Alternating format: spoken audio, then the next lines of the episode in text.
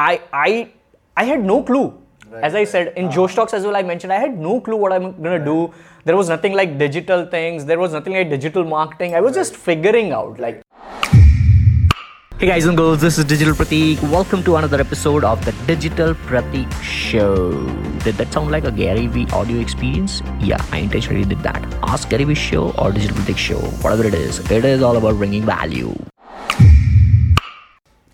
So, I mean, when you mentioned that you dropped out of college thrice, there must be a lot of uh, people react. There must have been mixed reactions in your family. कि कोई लोग बोल रहे कि ये तो पागल हो गया है ये तब कॉलेज ड्रॉप करके अब अनएम्प्लॉयड बैठा रहेगा घर पे कुछ काम करने के लिए है नहीं।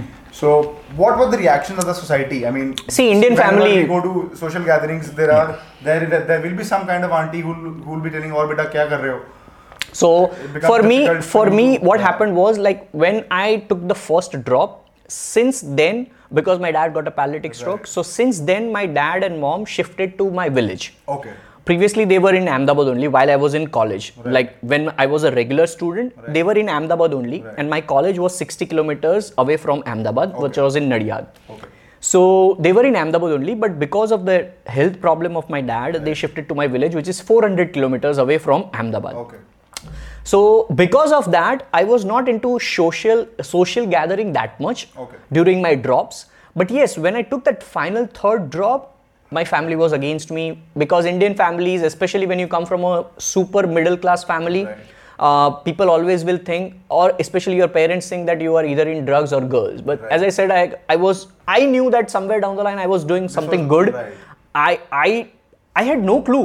Right, as I said, in uh, Josh Talks as well, I mentioned I had no clue what I'm gonna right. do. There was nothing like digital things. There was nothing like digital marketing. I was right. just figuring out. Like it's it's I, always I a think, process. that's the best phase one can be in because exactly that's the time when you when you realize you're it's just doing a lot of things that you can do. I mean, that's where my tagline now is learn, apply, share. I didn't make my tagline; it became my tagline. Okay, yeah, yeah. You know, it became my tagline. People started using learn, apply, share, learn, apply, share. Why? Because I'm just saying that I'm living my life on the basis of this simple principle. Right, right. I'm learning, I'm applying, and then I'm sharing. That's Right, it. Plain and simple. No matter what I do. Great, great. So like like the figuring out phase while I was back then. I was figuring out digital marketing and what to do and blah blah blah. Still I'm in figuring phase for my entire 30s now. Right, right. That how I'm gonna build. I don't have a huge agency. what I'm doing right now is something which I'm good at. Okay. I'm like a communicator on every platform. So now on any platform I'm going, I'm crushing it. Right. But then obviously I'm still thinking, right? Always Right, in my right. head, based on my situation, based on my level, based on my scenarios.